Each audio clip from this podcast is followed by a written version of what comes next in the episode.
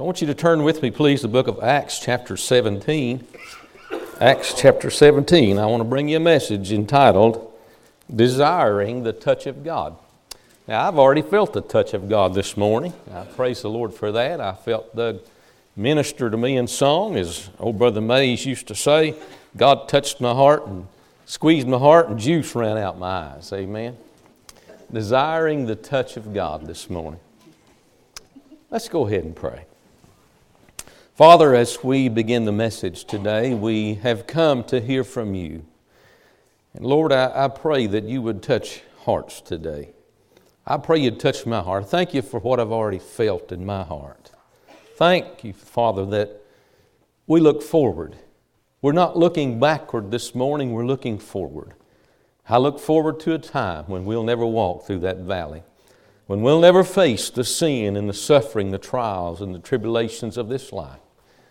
Father, I pray that you'd bless this morning. I pray that your good spirit would walk among us, that you speak to hearts as only you can. Bless each one that's come this way. In Jesus' name, amen. I have been preaching hard and fast for many, many weeks now. And I just want to settle down this morning, if you don't mind, and bring you a pastoral message. Praise the Lord. I'm glad to feel His touch. Desiring the touch of God. That's what I want to preach on this morning or just speak to you about. You know, oftentimes we, we use the word feel. I don't feel this or I don't feel that. And I want to use that kind of as a springboard here as we look at the touch of God. I'm glad, friend, that we can feel the touch of God.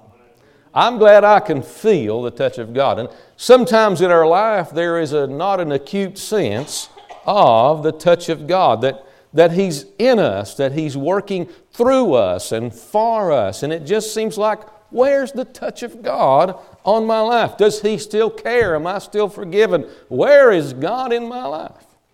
And so I want to remind you that it's in these times, and I'll give you four ways to look. We look inward, outward, upward, but we look forward. And I want to remind you that Jesus told us never would He leave us, never would He forsake us. If our feelings waver and fluctuate, our emotions go up and down, or we don't have a spiritual sense of the touch of God, He said, Lo, I'm with you always. He said, You're sealed with the Spirit of promise until the day of redemption. But I want to key in on this word, feel. We can feel him. Let's read verse uh, Acts 17 and verse start, begin starting reading in verse number 24. Acts 17, verse number 24. God that made the world and all things therein, seeing that he is Lord of heaven and earth, dwelleth not in temples made with hands, neither is worshipped with men's hands as though he needeth anything seeing he giveth to all life and breath and all things, and hath made of one blood and all nations of men for to dwell on all the face of the earth, and hath determined the times before appointed and the bounds of their habitation, that they should seek the Lord, if haply they might, say that word with me, feel after him, and find him, though he be not far from every one of us. It's in these times that we that when we don't feel the touch of God that we remember that we're not saved by feeling. We are saved by grace. When you don't feel saved, you are still saved if Christ has redeemed you. Listen, we're saved by grace. We're saved by faith. The Word of God does not change. Now, it sure feels good to be saved. Amen? And it sure feels good to have a heightened sense of God. It sure feels good when you feel His nearness and His closeness, and it sure feels good. It lifts the spirit, it elevates the mood, but sometimes our mood elevator is stuck on the bottom. Our spiritual senses are bottomed out, and we don't have the touch of God. Everybody has a spiritual sense. We got five senses, and I won't review those, But there's a sense that, that science can explain. Even lost people have that sense, that sense of spiritual feeling. The Bible says here that even lost people, if they should seek the Lord, happily they might feel after Him and find Him. Hey, the Bible says we have spiritual feelers. That's what it says. And it's our spiritual perception. Let me give you an example. A lost person may walk through those doors this morning and they'll get a spiritual sense of what this church is about. There's a spiritual culture here. There's a spiritual sense. If we're having a service and we're singing and we're rejoicing and we're praising God and the Spirit's moving, they can sense that. Now, that's not, has nothing to do with science. If we were having a funeral Somebody lost, the same person could walk through those doors even though they're not saved, and they could sense a spirit, have a spiritual sense of a more somber mood, right? We all perceive those things. Now, science says that that's emotional intelligence. I say it's spiritual perception. Let that sink in just a minute. Spiritual perception. Many church people go, many people go today to church to get a feeling and, and experience something. And that's what they go to church for. They want to experience something. They don't necessarily want to get closer to God or eh, experience His Spirit or be fed the Word of God. They want to experience something. And so let me give you an example. They go into church and the drums are playing loud and the music is, is uh, uh, right on key and the singer's right on key and the message is all about peace and love and mercy and forgiveness and all they get this wonderful experience and they walk out the church door and it's all gone. There's a void. There's an emptiness. There's, a, there's just a, a, a no sense of God. There's no deep relationship with God, no touch of God on their lives, and they go out in the world unchanged. Friend, that's not God. God desires a relationship with us. And when we come to the house of God, we need to de- desire to be fed from the book.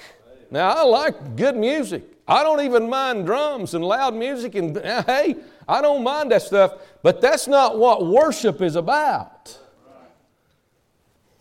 And so, what do we need, preacher? To live a consistent Christian life with the touch of God on us, we need some things in our life. We need consistency of the Word of God. We need consistency of Christian fellowship. We need consistency of a prayer life. It's no wonder we don't feel the touch of God at times. It's no wonder God feels a million miles away from us. We need a regimen in our life. A regimen of what? Do you know a regimen is defined as this? It is a medical term, it is a prescribed course, it's a medical treatment, a diet, or a way of life for the restoration of health.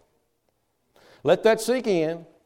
It is a medical treatment, a diet, or a way of life for the restoration of health. You know, a Christian needs that. A Christian needs that regimen. The Bible says in Colossians 3:16, "Let the word of Christ dwell in you richly." You ever have a rich sense of God? Life seems full and it seems like angels just dance about you and your day's just wonderful. And then it's not long to where if it was raining soup, you'd be caught with a fork.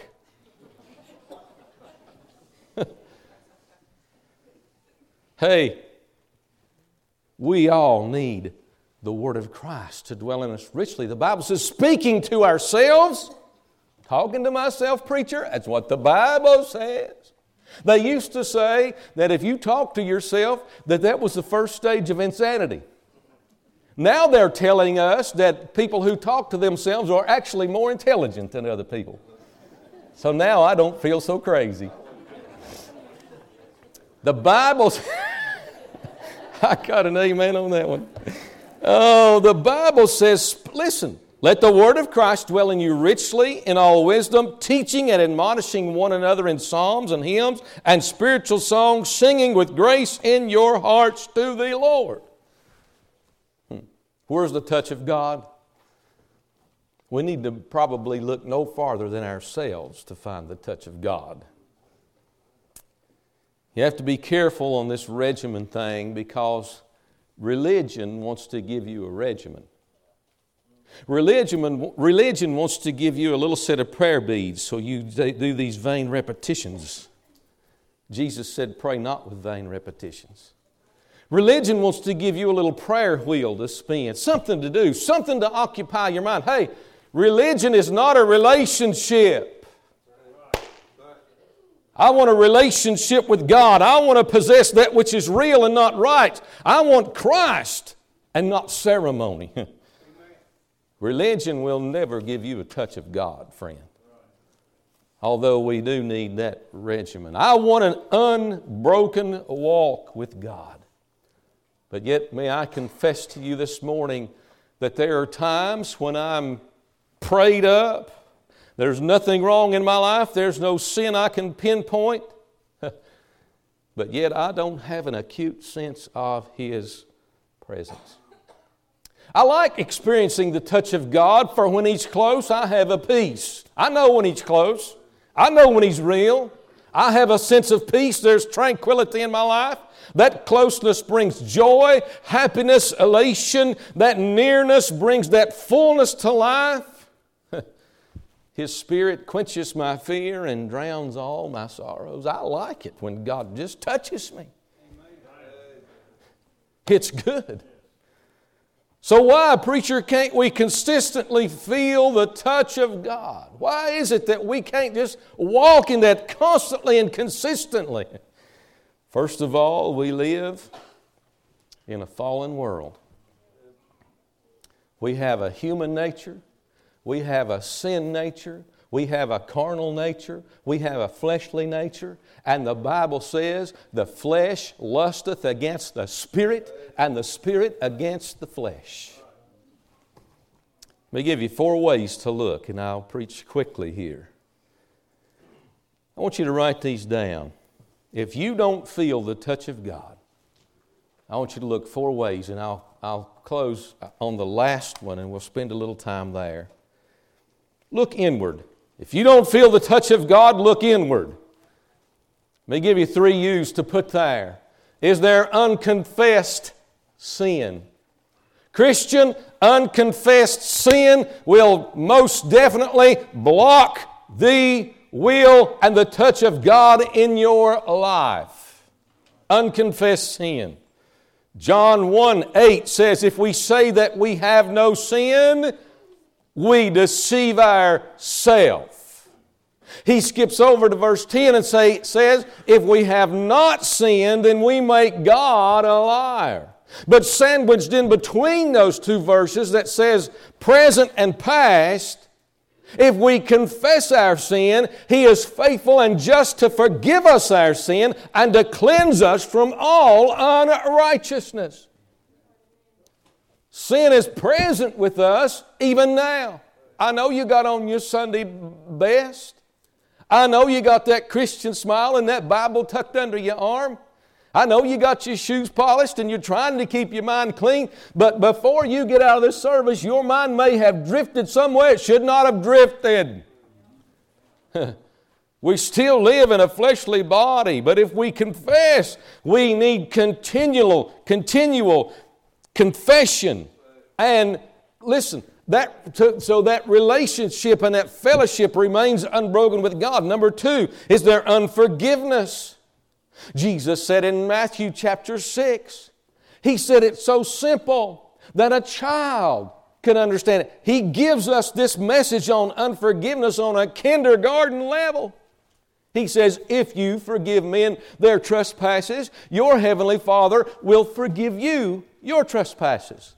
But if you do not forgive men their trespasses, your heavenly Father will not forgive you your trespasses. He said it in a positive way, he said it in a negative way. There's no way you can misinterpret that. I wonder is there unconfessed sin or is there unforgiveness? Then is there unbridled lust? Christian, are you missing the touch of God? Are you harboring something? something unbridled. You know what lascivious, the Bible often talks about lasciviousness. Lasciviousness is unbridled lust. You let your mind grasp on a thought, whether it be uh, the opposite sex or some relationship or some sin, and you let your mind grab on that thought and you begin to play it out, fantasize. That is sin that is unbridled lust. So, is there unconfessed sin? Is there unforgiveness? Is there unbridled lust? If you're sheltering secret lust, secret hatred, something that is hidden, that is valued in your heart more than that relationship with God, Christian, you will not feel the touch of God. Oh boy. Our human desires continue to block the filling of the Spirit.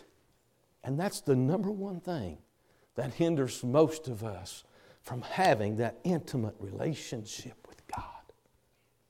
What is more important than that intimate relationship with the Savior who gave Himself for our sin that He might redeem us, a peculiar people, zealous of good work? Hey, what's blocking that relationship? Number two, we need not, not to just look inward, we need to look outward. Is there someone that I have wronged?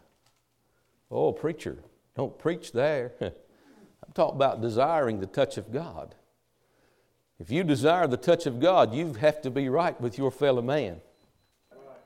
That doesn't mean you have to accept everything and everybody's doctrine, and that doesn't mean that you don't stand against some things. Hey, there's some things I stand against, praise God. But that doesn't make me uh, not right with my fellow man. Makes, it keeps me right with God to stand against some things. Don't about doing a fellow man wrong. Jesus said this Again, a new commandment I write unto you, which is true. And, and he says, Because the darkness is past and the true light now shineth. He that saith he is in the light and hateth his brother is in darkness even until now. He that loveth his brother abideth in the light, and there's none occasion of stumbling in him. But he that hateth his brother is in darkness and walketh in darkness, and knoweth not whither he goeth, because that darkness hath blinded his eyes. Wow. So, number one, we need to look inward, but number two, we need to look outward. You know, I was thinking about this. There's a talking about taking a stand against something. There's a lot of talk about walls and illegal aliens and separating people, you know. Let me say this Heaven is a place with walls. The Bible says the walls are jasper and the gates are pearl. The Bible says there's no illegal aliens in heaven.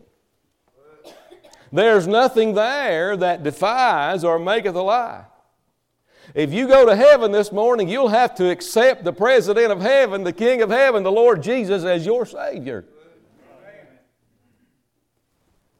By the way, there's a constitution in my hand called the Holy Bible, and if you go to heaven, you'll have to accept this as God's constitution. You can't dig under it. The Bible says the foundation of God standeth sure. The Lord knoweth them that are His. Let everyone that nameth the name of Christ depart from iniquity. You can't dig under that wall. You can't go over that wall. And by the way, the Bible says there are 12 gates, but there's only one door. And that door is Jesus. And if you don't know the Lord Jesus Christ, you ain't getting in. You say that's discriminatory. That's the Word of God. We need to look outward. Jesus said uh, we need to look inward. Is there sin, unconfessed sin, unbridled lust? We need to look outward. Is there something between us and our fellow man? Jesus said, if you bring your all, a gift to the altar, and you remember at the altar that your brother hath aught against thee. He said, Leave thou therefore thy gift at the altar, and go thy way, and be reconciled unto thy brother. And then he says, Come and offer thy gift. Friend, we ought to, the golden rule is do unto others as you would have them do unto you. It's a Sunday school lesson, but it's something that we need to hear until the day we die. So we need to look inward, we need to look outward, we need to look upward. Third thing, look upward. If you don't feel the touch of God, is there faith in your life? Did you realize, friend, that faith opens the windows of heaven? Faith opens the blessings of God, and unbelief will stop the blessings of God. Are you, let's look upward. Let's say, preacher, we've looked inward and I don't know of any sin. I look outward and I'm, I'm, as far as I know, everything's okay with my fellow man. And we look upward, is there faith? The Bible says in Matthew 13 that Jesus could do there no mighty work because of their unbelief. The Bible says that his disciples in Matthew 17 could not heal a lunatic because they did not have faith. The Bible says that Jesus upbraided them or scolded the, the, disciples because of their lack of faith, and he called it hardness of heart. Hardness of heart blocks faith.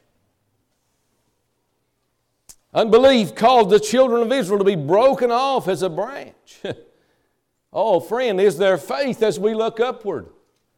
We're kept by faith. We're saved by faith. We're blessed by faith. Hey, faith opens every blessing of God in our life. We draw nigh to God by faith. Without faith, it is impossible to please God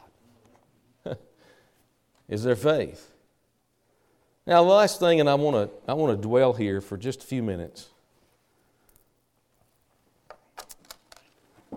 If there's no sin, and this is what Doug was singing about. If there's no sin inwardly, there's no problem outwardly, you are not having a problem with faith, believing God. Every, all these three areas are right. You just can't get a hold of God. You can't feel the touch of God. Don't look inward anymore. Don't look outward anymore. Don't look upward anymore. Look forward. Look forward. What do you mean, preacher? Well, let's get into this. Look forward. Listen, God will intentionally, and I know this is not popular, God will intentionally let us walk through some wildernesses sometimes. When there's nothing wrong, there's no sin. I'm reading my Bible. I'm living for God. I'm witnessing. I know I'm doing what's right. There's nothing wrong anywhere in my life. And I'm in a desert land. Sometimes God is working through us to make us look forward. David had to spend time in the caves and in the wilderness.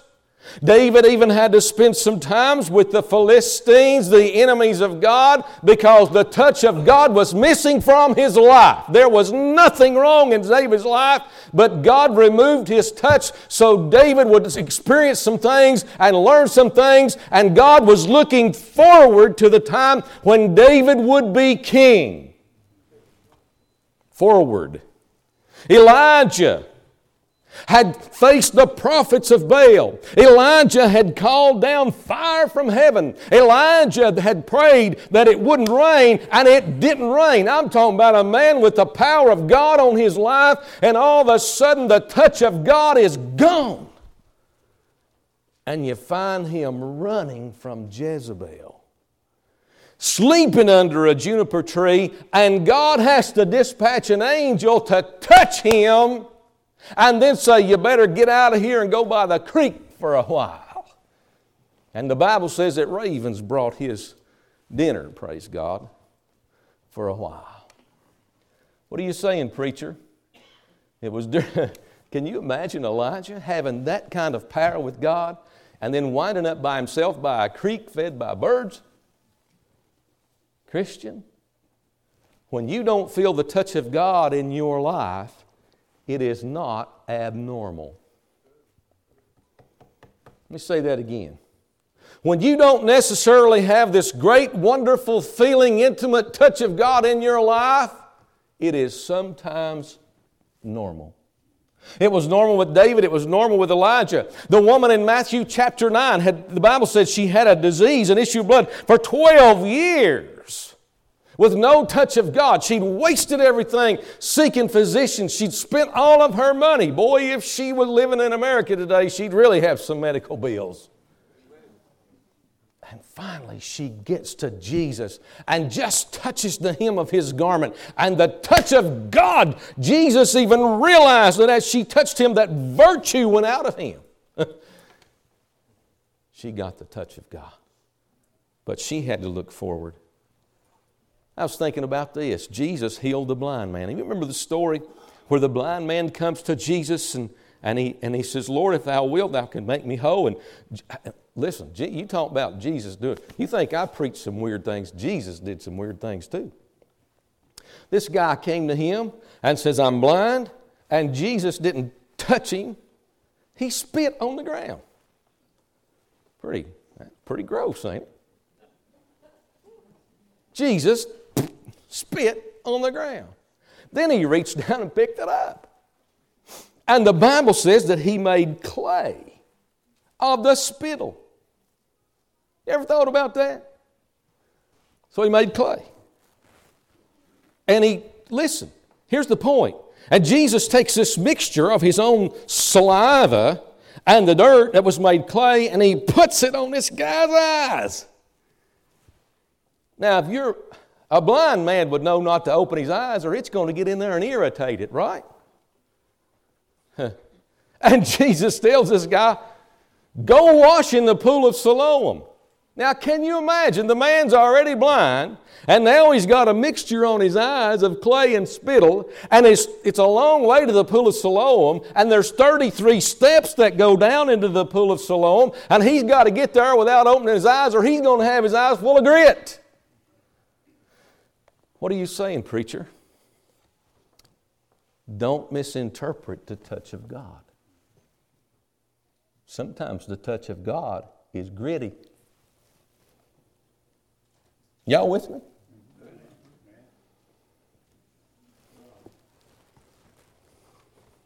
So, why can't we just have this wonderful, intense, magic carpet ride right into heaven? This wonderful, wonderful, elevated stimulus. Why can't we just experience heaven on a day? Why can't angels just dance about us every day? Why can't the Spirit fill? Why can't life be full every day? well, think of it like this as we look forward. Don't miss this, don't miss this part of the message. Look forward. Let me give you some things here. Sometimes a new mother overstimulates her child. She caresses, she excessively dotes on that child, and that child does not develop normally. Some mothers hate that. Listen to me carefully. She caresses to such an excessive degree that that child does not develop normally. That child never exercises independence. That child never grows. That child will be childish the remainder of its life, babyfied, tantrums. I mean, let me read you something from the child development community. An overstimulated child can struggle with motor skills, language skills, social skills. Overstimulation contributes to learning, behavior, uh, learning and behavioral issues in the future. Why can't, why doesn't God just scoop us up and touch us every day? Why are there wilderness times? Why are there times when we can't? Because, listen, a mother shouldn't spend all day dangling toys in front of her infant. That infant needs to grow. That infant needs to walk. That infant needs to learn to do things on its own. That infant needs to have its own character, its own integrity. That infant, if it's a boy, it needs to become a man. If it's a girl, it needs to become a woman, not a baby.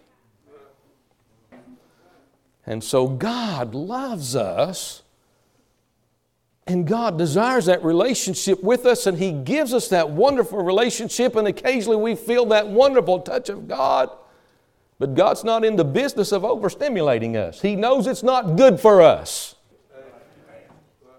So when there's when when you go through Christian, I didn't say if you, I said when you go through times that you don't feel the touch of God and you find there's nothing inward, there's nothing outward, there's nothing upward as far as faith, look forward because God is using it for His glory. He's developing you as a mature Christian. It's times that we get through those, the, those seasons Listen what the Bible says about Jesus in Luke 2:40. And the child grew. This is Jesus growing.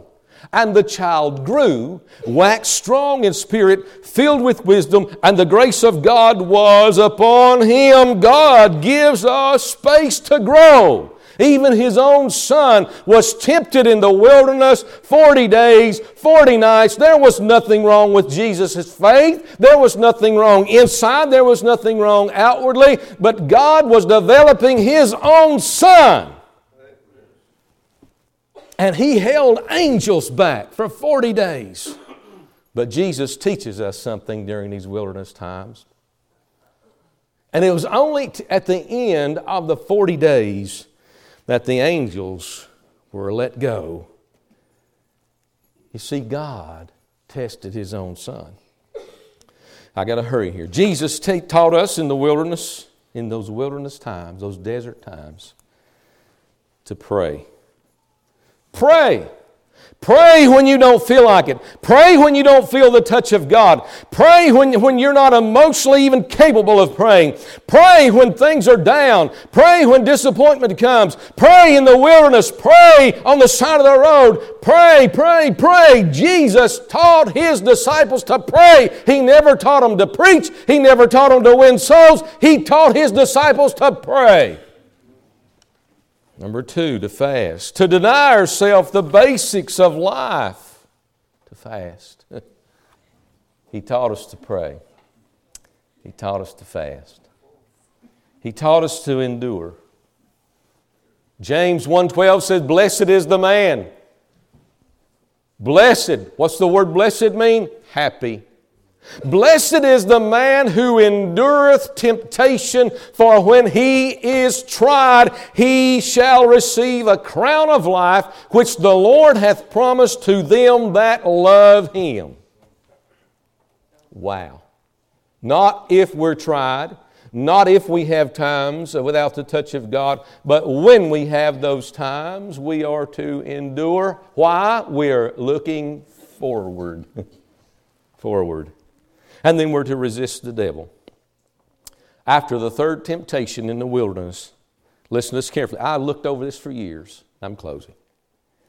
After the third tempt, the devil had come to Jesus and tempted him three times, and on the third temptation, Jesus finally looked at the devil and said, Get thee hence. Get out of here. you know what the Bible says? And the devil left him. Pray, fast, endure, and resist the devil.